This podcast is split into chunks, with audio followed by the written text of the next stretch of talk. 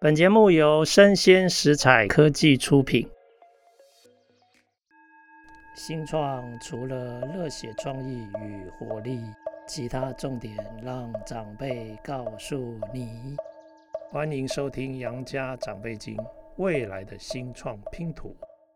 今天非常高兴邀请到我的老朋友，因为他叫我所长哦，他是那个城市老爹的创办人。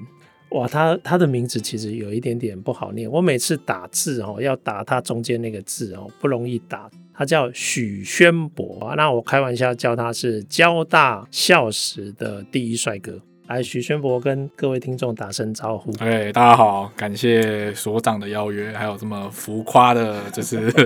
对，没错，这就是所长。那我宣博很开心今天可以来上节目跟大家聊聊这样子。是，谢谢宣博。那我对宣博印象最深刻的就是，哎，我突然发现，哎，他当初的一个非常红的一个产品叫海霸。那那个海霸号称不插电的城市教育。哦，那我就想，哎，学写城市竟然不用插电。就后来一了解以后，真的觉得超有创意。我有好多年的时间，几乎都无法割舍。每次只要去分享，都会讲到海霸的故事，就是陈赤老师的故事哦。那我们等一下就请呃宣博帮我们好好介绍一下。不过刚开始我也想要问说，哎，宣博，你可不可以介绍一下你创业前的学经历？那让我们稍微了解一下，为什么后来会走向创业这条路？好，创业前的学习，你要从哪边开始讲起？好像这种都是什么很久很久以前。是，是，是 我觉得如果要，我最近经常看跟大家聊这个问题。假如最早想要开始创业，我觉得是受家里影响，就是因为我家里是做生意的。小时候我家里爸爸选议员，然后欠了不少钱。然后后来我妈就是靠着开农药店把我们养大，然后慢慢的把钱给还掉。基本上是全年无休，所以你会慢慢的在脑袋中会看到，OK，原来赚钱养家好像就是这么样子。那我以后应该也就是这么样子。然后真正这个东西的意识有浮现在我脑袋中的时候，可能是高中，呃，有同学就会问我说：“诶，那你以后到底想干嘛？”然后我说：“我不知道，诶，可能还没有想好。”然后我同学说：“但你觉得你讲话的风感觉就很像生意人。”所以，像我像我们家以前种甜柿，我就把甜柿拿到学校去卖给老师跟同学，就感觉是生意人。以后你应该做生意。然后我说：“哦。”对啊，听起来蛮有道理的。然后我就在黑板上写了什么徐氏企业，什么征服世界，就这样。这是我脑袋中那时候让我认真回想第一次想要开始创业这个点。对，然后到了大学之后，其实就慢慢的开始往这个方向去探索。然后我觉得可能那种臭味相投吧，你会吸引到跟你一样的人。所以那时候慢慢的就跟慕天，也是一个美感细胞教科书的人，然后大一刚好我们是同班同学。然后两边就想要创业，可那时候还没有到想创业，但都觉得要做一些有趣的事情，所以就会走得近，然后慢慢就会被这样子的一个情绪所渲染。就他比我更想要创业，我觉得对我来说，就是我可能想要创业，只是因为跟循着我妈的角色，或者是心中有一个期待，但他可能对于这种方向的成功更加的执着。那我也觉得好像也不错，就是这感觉这样子的人生可能是对我来说是更加有趣的。就比起单纯去当个工程师来说，可能那个反而不一定。适合我，对，所以在大学的时候就想说来玩一些各式各样的东西，所以那时候选了学联会长，然后还办了一些喜欢打电动，还办了一个 UESG 就大专电竞联赛，然后也参加过各式各样的活动，然后还有像 YEF 一个时代基金会主办，然后最后去海外参访了十四天，看了各个地方的新创，看了一些德国、荷兰他们那边的新创是怎么去经营的，我觉得那个是最后一个助力，就觉得哇。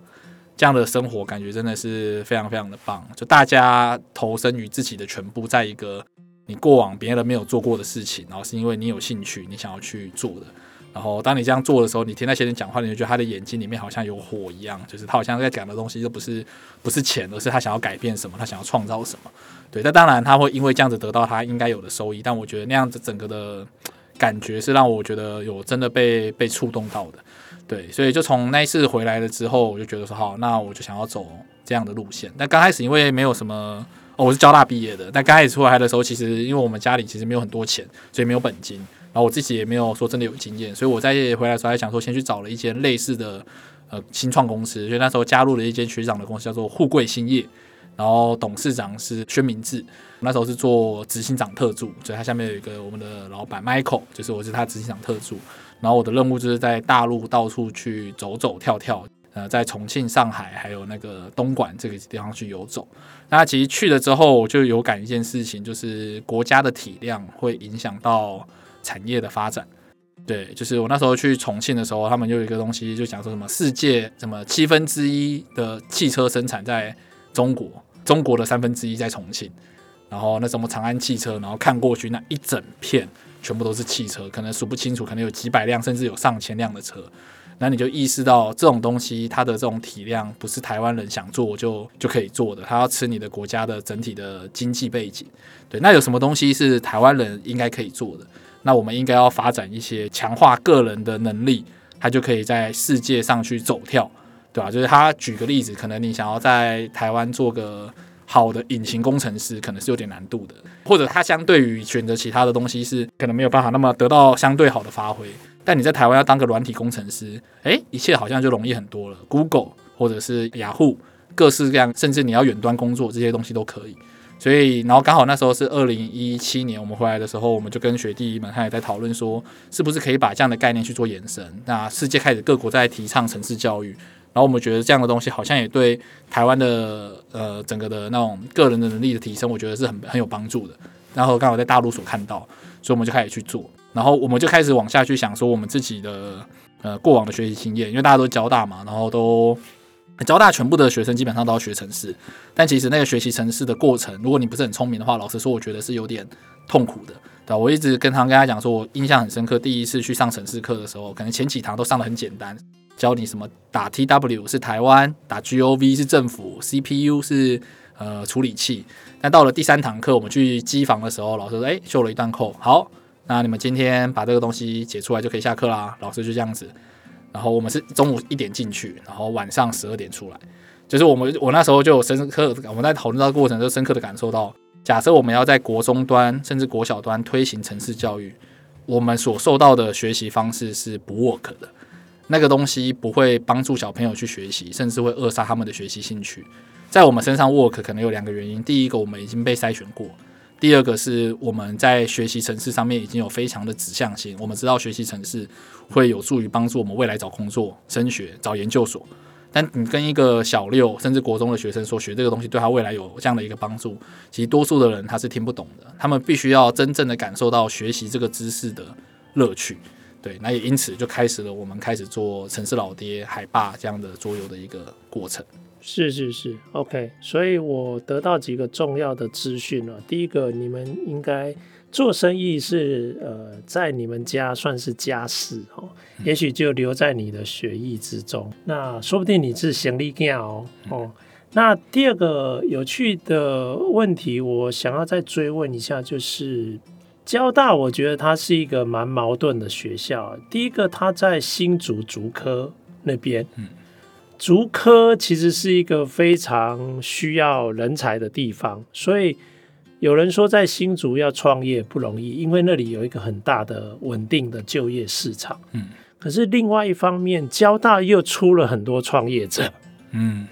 对对，所以你们也有一些校友。嗯，然后他们本身就是创业精神，然后自己开创自己的事业，所以我有一点想了解，就是说，诶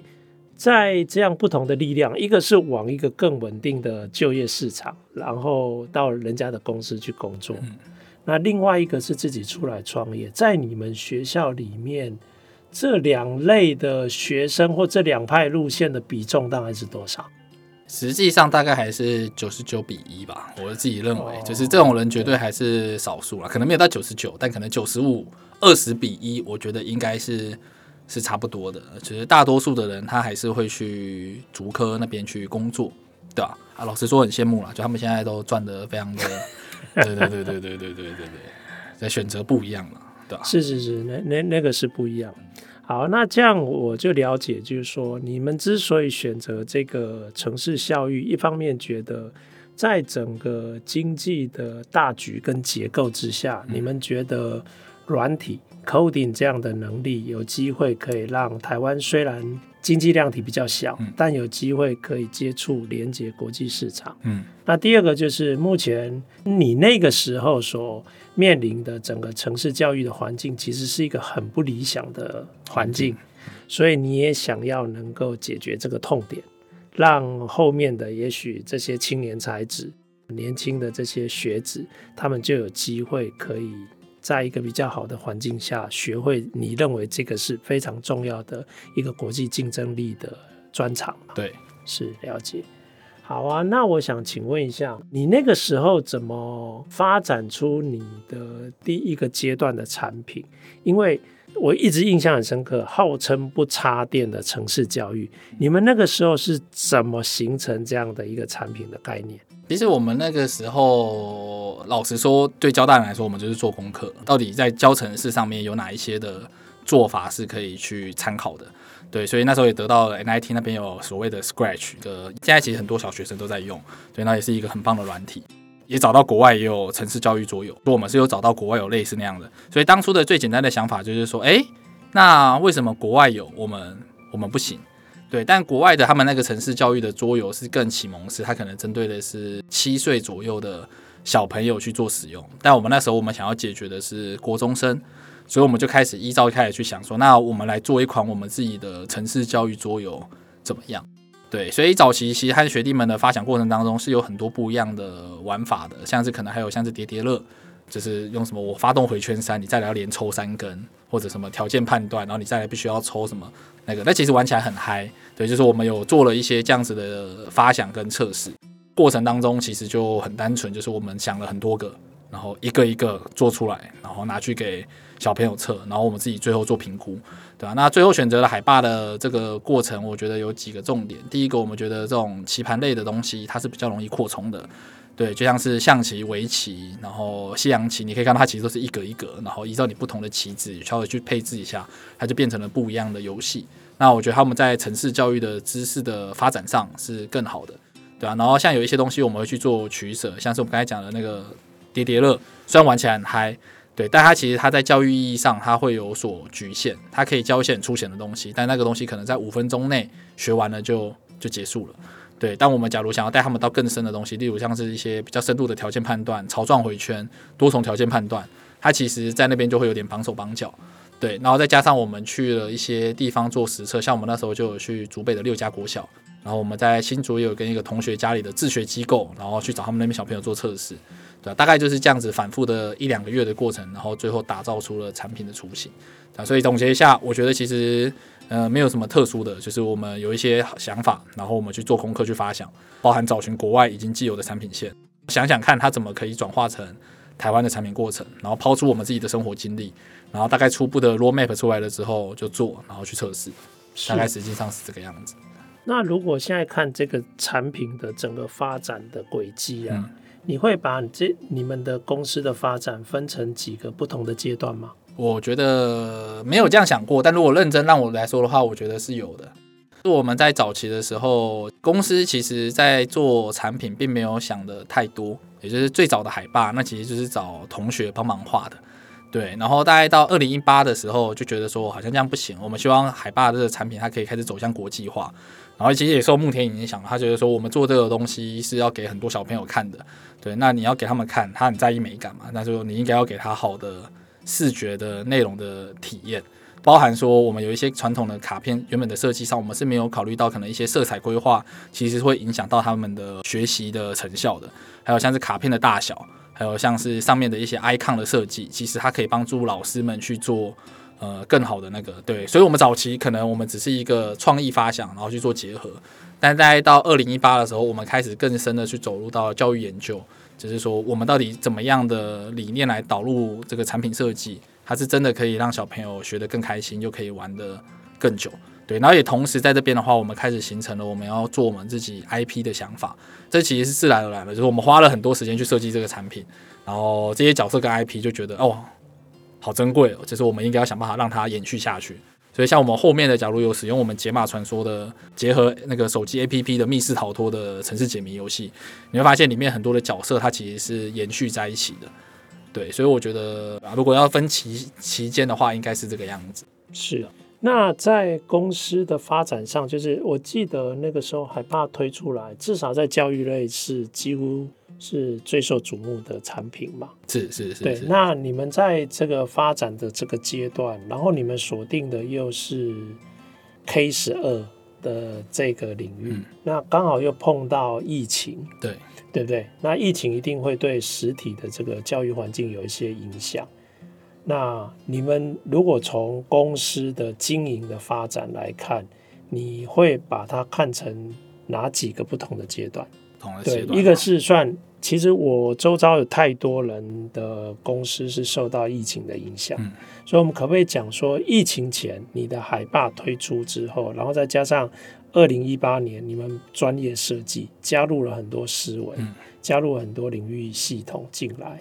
然后一直到遇到呃二零的 COVID nineteen，对，然后一直到现在，有没有一些转折？这个转折过程可不可以跟我们分享一下？好，我觉得其实是有的。其实，其实看我刚才有，其实我们公司其实有一些问题，我们还算是幸运的，在教育行业里面，其实，在这一波真的打垮了很多的人，就是我们还是算是幸运活下来。像我们自己的原本的认知是我们是一个以产品为主的公司，就是我们单纯卖产品，然后我们不想要专注在教学，因为我们想要做产品教大人嘛。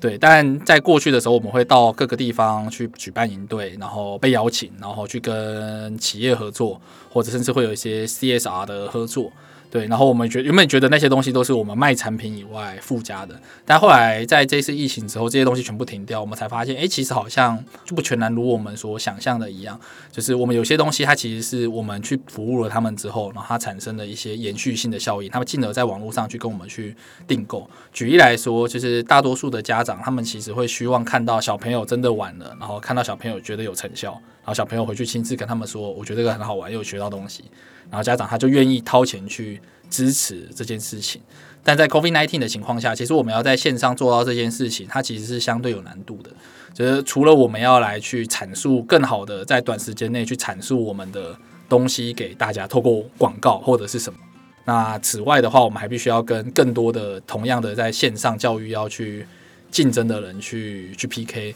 对，所以我觉得这件事情有让我们发现，其实我们可能是一个更加重视体验服务的一间教育公司。对，就他们会透过来真的去玩我们的产品，然后我们带他们去操作，他们会理解到哦，原来这样的东西可以让小朋友们这么开心的去去学习。对，那在这两年的时候，这样的活动全部停掉了之后，其实像公司的营收，它不可避免的，它就遭到了一些的影响。对。那我觉得这对我们来说，应该算是也是我们的一个关键时期，就是因为了这件事情，所以让我们更深刻的去思考，看看我们公司到底应该走的方向到底是什么？是其实是维系赌看看疫情几年后，或者在今年可能慢慢好转，回去好好的加强我们原本的强项，就是我们其实过去忽略的服务，对，还是我们应该要彻底转型，在做。就是线上教育或者专注在产品上面，我们不再做任何的服务了，以免下次的疫情再来，然后对我们有更多的一些影响。那在之前的话，其实陈志老爹在二零一七、二零一八可能一切都还算顺利，就是慢慢的开产品，然后会有会有课程邀约，然后那样的钱又可以让我们再开新的产品，所以它是一个正向的循环。那这两年的时候，这个循环稍微有点被打破，那变成是我们要必须要来开始靠我们过去的储备来生存，所以它可能会是我们的一个，我不知道这叫什么期。挫折期嘛，可能认真来讲，搞不好是挫折期跟就是重新的磨合期。我们其实对这个市场而言，其实我们还没有到真的那么的强盛，可以抵抗任何的东西，对吧、啊？那期望在疫情过后，我们又可以再有一波的，就是反省跟再成长期。是，哎、欸，我我觉得一句话是真实的，就是反正打不死你的，一定会让你更强壮、嗯、哦，对不对？诶，我有点想再进一步追问，就是说，你们现在对未来的发展有两条不同的路线，对，要去探索嘛？所谓更专注于产品，它会是一个什么样的情境？举例来讲，它会不会变得更线上，还是它不需要实体的服务了？应该说，我们就会把我们全部的教学内容就全部都移往到线上，然后把实体的，因为你实体的时间会多出来，那我们就会专注在提供更多的细微的产品线。就我我常跟人家讲，它比较好理解，可能有点像是城市教育界的巧虎岛。其实巧虎岛它这方面它就做得很成功，它就定期把它的东西切割得很好，然后寄送到你家。然后它不是只有让你在你家里可以玩，所以它可能还会有一些线上的 YouTube 或者是影片，可以让小朋友搭配着去看，然后搭配着去学习。它会变成是一个长而持久的 IP，就是它不需要真的派老师去来今天来上巧虎的课，对，但它一样可以去生存。那个东西我觉得是我们想要达到，但也是比较远的，就是它需要要养量的 IP，其实说真的不是那么的一个容易，包含要到几个产品线，可以让人家开始就觉得哦，你们这边的整个的学习的，我们叫学习地图，好像真的是很有规划性的。你这十个产品，好像我真的一个一个跟着你们走，我就可以把很多东西给学完。对，可能我们现在，像我们现在只有两个产品线，所以可能我们自己出库要达到那样的话，可能还要需要再创造出三个产品线。那这个东西怎么去做，可能就是我们自己要去纠结的，对吧？所以这是其中一个。那回来到另外一个，就是那对我们来说，假如疫情真的好转，那我们那个那个东西前面刚才讲的产品的路线，它需要更多的投资。对，然后它的转化周期可能会比较长，但后期到底会不会可以转回来，可能是有更多可以期待的。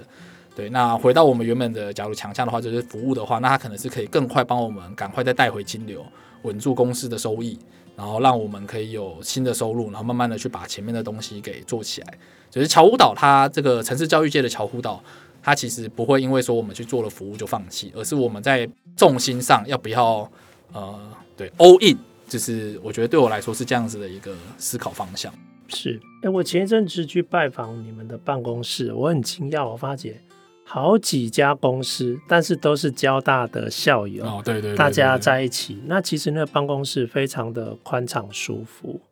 哎，那我想请问一下，好像创业真的很辛苦，嗯，哦，有人开玩笑说，创业发达的程度可以视为那个国家的痛苦指数，人民的痛苦指数。对，那你们经历这些波折，我想问一下，你自己的团队有没有那种核心成员，是你们在经营、在发展、在管理上，你们都会互相商量的这种核心伙伴？还是你是自己一个人，然后其他都等于是你的员工？我觉得可能介于这两个之间，就是我有几位的核心伙伴。但因为可能我在年资上比他们更丰富，或者在经验上，所以大多数的角色可能还是由我这边来。对，但他们的角色对我来说其实又不算是员工，员工可能是我我说 fire 我就可以把他给 fire 或者是什么的，就是我有些东西还是必须要去，呃，可能不用说经过他们的同意，但如果没有得到他们的认可，我会觉得做起来会有点痛苦。对我来说，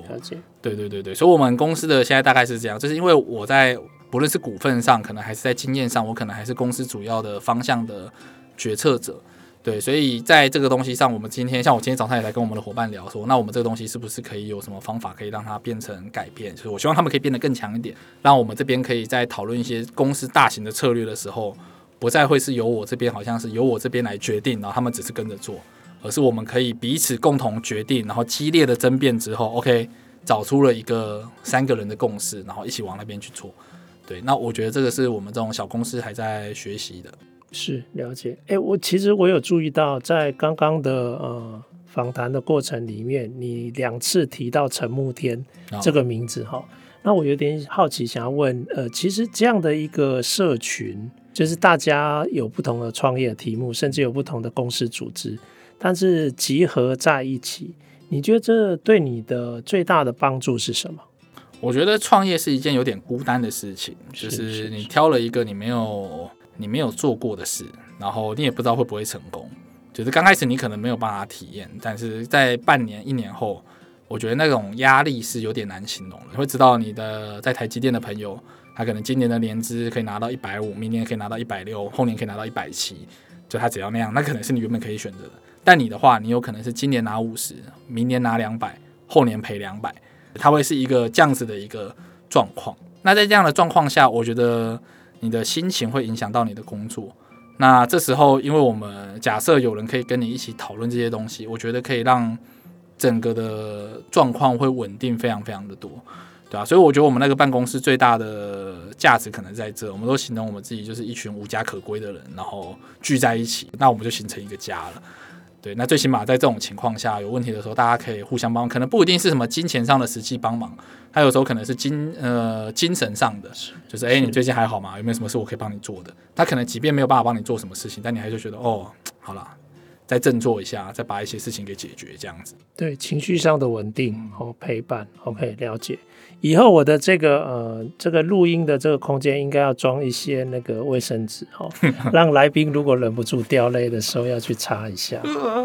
好，没关系啊。其实我觉得你跟之前我看起来。又更不一样了。嗯。那我想要问一下，就是说，海霸其实我觉得这个主题非常的有趣。嗯，我觉得产品也有很多想象的空间。我想请问一下，如果顺着呃现在的所谓的 ESG 企业的这种风潮，你觉得你跟企业之间有什么合作的着力点吗？OK。我觉得我们有一些有趣的可以跟大家分享，可能没有办法讲的很明确的符合 ESG，那可以分享我们之前一些合作的案例，像我们像跟中强光电，他们本来就会有一些他们希望让他们的工程师们去偏向去传授他们自己的技能，然后进而让这些人搞不好未来是有机会到他们的里面去上班的。对，我觉得他会是一个这样的一个概念。那他跟我们的合作那时候就有讲说，但他们自己的人其实没有办法去覆盖这么远，所以他们提供资源给我们，然后我们去培训交大的学生，然后交大的学生会依照他们中强光电期望，像我们这次他们说他们觉得 Scratch 或者一些特殊的东西是他们希望可以教给学生的，那由城市老爹来这边负责开发，然后我们开发完了之后，我们会交给这些大学生，然后最后由中强光电出资派这些学生去他们指定的区域。去传授教学内容，对，那其他可能还有一些比较普遍的、比较比较简单好的，像我们跟永林跟之前他们有跟他们也有合作，就他们就会是他们有一些希望国小，然后在希望国小的客服学校里面，他们希望提供他们小朋友不一样的学习的素材。那其实我们的东西相对适合的，他要讲说，其实有些东西，呃，因为希望国小的有一些学生，他其实针对的状况可能是相对稍微弱势一点的，那他们专注的学科可能是数学、英文。但偶尔要给他其他东西的时候，他们希望那个东西不要是补习，而是可以用比较自工，可以用陪伴的方式跟他们去玩，然后或许可以帮他们去找到一些不一样的兴趣，可能是美术，可能是音乐，那当然城市搞不好也是其中一个路线。假如他们可以因为这样找到，然后让他们因而开始去接触一个他可能自己的轨迹上可能相对比较难的东西，那 maybe 也会改变到他们人生。对，那我觉得这都是目前跟这些企业在谈的时候的路线，因为城市老爹主要的提供的就是我们用比较有趣的方式去提供城市学习。那我觉得城市学习这件事情，只要有办法激起他的兴趣，让他认真去学，他是有办法改善部分人的生活的。对，就它是一个相对容易去获取的知识，网络上有大量的开源的城市教育的内容，然后这些企业其实说真的，他们内部就有很优秀的工程师们，他们是有这些知识的宝库的。对，那他们决定要怎么去分享这个东西，他们可能过往是没有经验。那透过我们，我们其实可以慢慢的帮他们去开启这样的一个路线，然后甚至这些人之后还有可能会回归到整个的产业生态系里面。是，了解呀，好啊，很棒，很棒。我觉得创业真的很辛苦，尤其我知道，呃，宣博已经算是新手爸爸，嗯，哦，小朋友呃刚满周岁吗？满周岁了，满周岁了，是满周岁了。其实这段时间是辛苦的，因为有时候它会影响你的睡眠，对，那你的休息也不一定够，然后你可能以前还有时间运动，稍微疏疏解一下，被看出来了，对，现在可能又没有时间运动，哦，所以想办法。看看有没有办法让自己的身心状况再不要那么紧，还、啊、有什么有什么问题可以尽量多找朋友来讨论。OK，没有问题，okay, 没有问题。好，加油！我们看好你的这个海霸。好，谢谢。你现在有两两两样产品吧？哈，一个是海霸，另外一个是解码传说。解码传说。好，那欢迎呃对海霸跟解码传说有兴趣的家长可以关注这个海霸。那如果企业方面，呃，关心这个员工，还有关心偏乡这些相关教育的这个议题，也可以关注海霸，然后看看有没有合作的可能性。好，那今天非常谢谢宣博来到我们节目，谢谢。好，谢谢大家，感谢。